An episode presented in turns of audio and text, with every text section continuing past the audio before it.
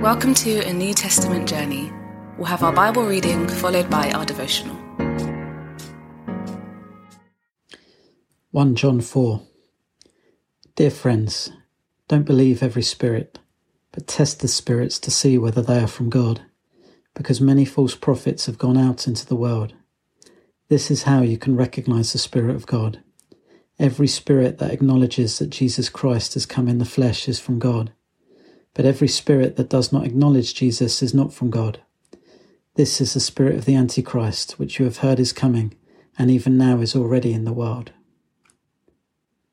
You, dear children, are from God, and have overcome them, because the one who is in you is greater than the one who is in the world. They are from the world, and therefore speak from the viewpoint of the world, and the world listens to them. We are from God, and whoever knows God listens to us but whoever is not from God does not listen to us. This is how we recognize the spirit of truth and the spirit of falsehood. Dear friends, let us love one another, for love comes from God.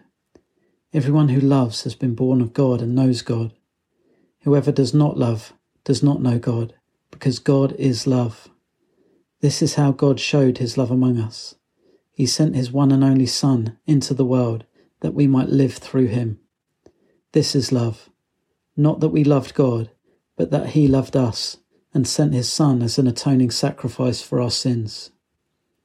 Dear friends, since God so loved us, we also ought to love one another. No one has ever seen God, but if we love one another, God lives in us and His love is made complete in us. This is how we know that we live in Him and He in us. He has given us of His Spirit and we have seen and testified that the Father has sent his Son to be the Saviour of the world. If anyone acknowledges that Jesus is the Son of God, God lives in them, and they in God. And so we know and rely on the love God has for us. God is love. Whoever lives in love lives in God, and God in them.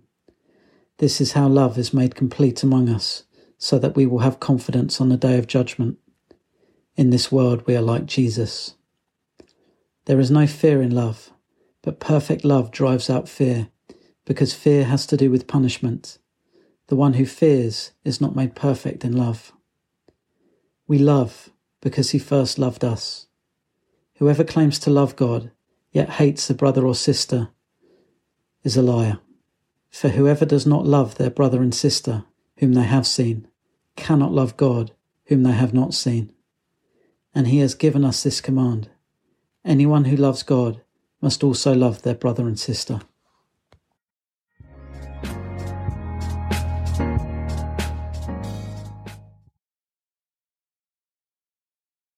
Verse 14 says, We know and rely on the love God has for us.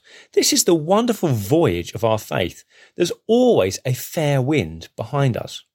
Whenever we feel like we're just lolling around, going nowhere, lost at sea, we can come back to this. We can raise again the mighty mainsails of our faith and let the fresh, reliable wind of God blow us back on course. The wind of His love always blows. It always blows strong, strong enough to carry your ship and mine all the way to the shore. The cross has assured us of this. The death of Jesus as an atoning sacrifice for our sins has assured us forever that the Father loves us strong. He loves us strong and He loves us now. He loves us in this moment. I think that takes time to accept. It takes even longer to understand. And the hardest thing of all is to rely on it. Imagine a life so convinced of the love of the Father that every single interaction, every single thought process was steered by his love. No more striving, no more insecurity, no need to win a fight or grasp for a prize. Imagine if we had the ability to take love based risks for others and to give away stuff for their sake, knowing we can never lose out. Mull a moment on the magnificence of that.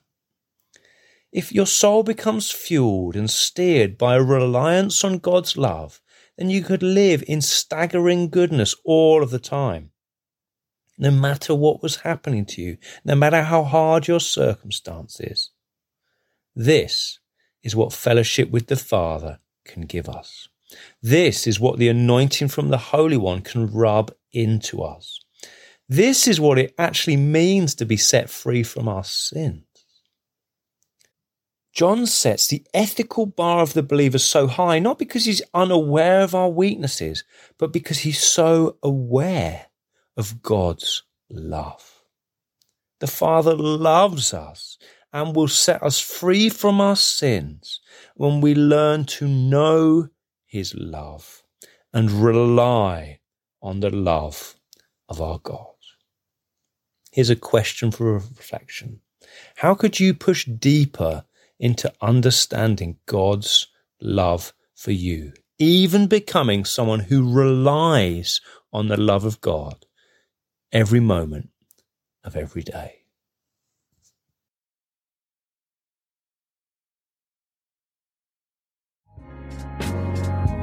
We pray God's word bears fruit in your life. For all the information about the New Testament journey, head to www.anewtestamentjourney.net.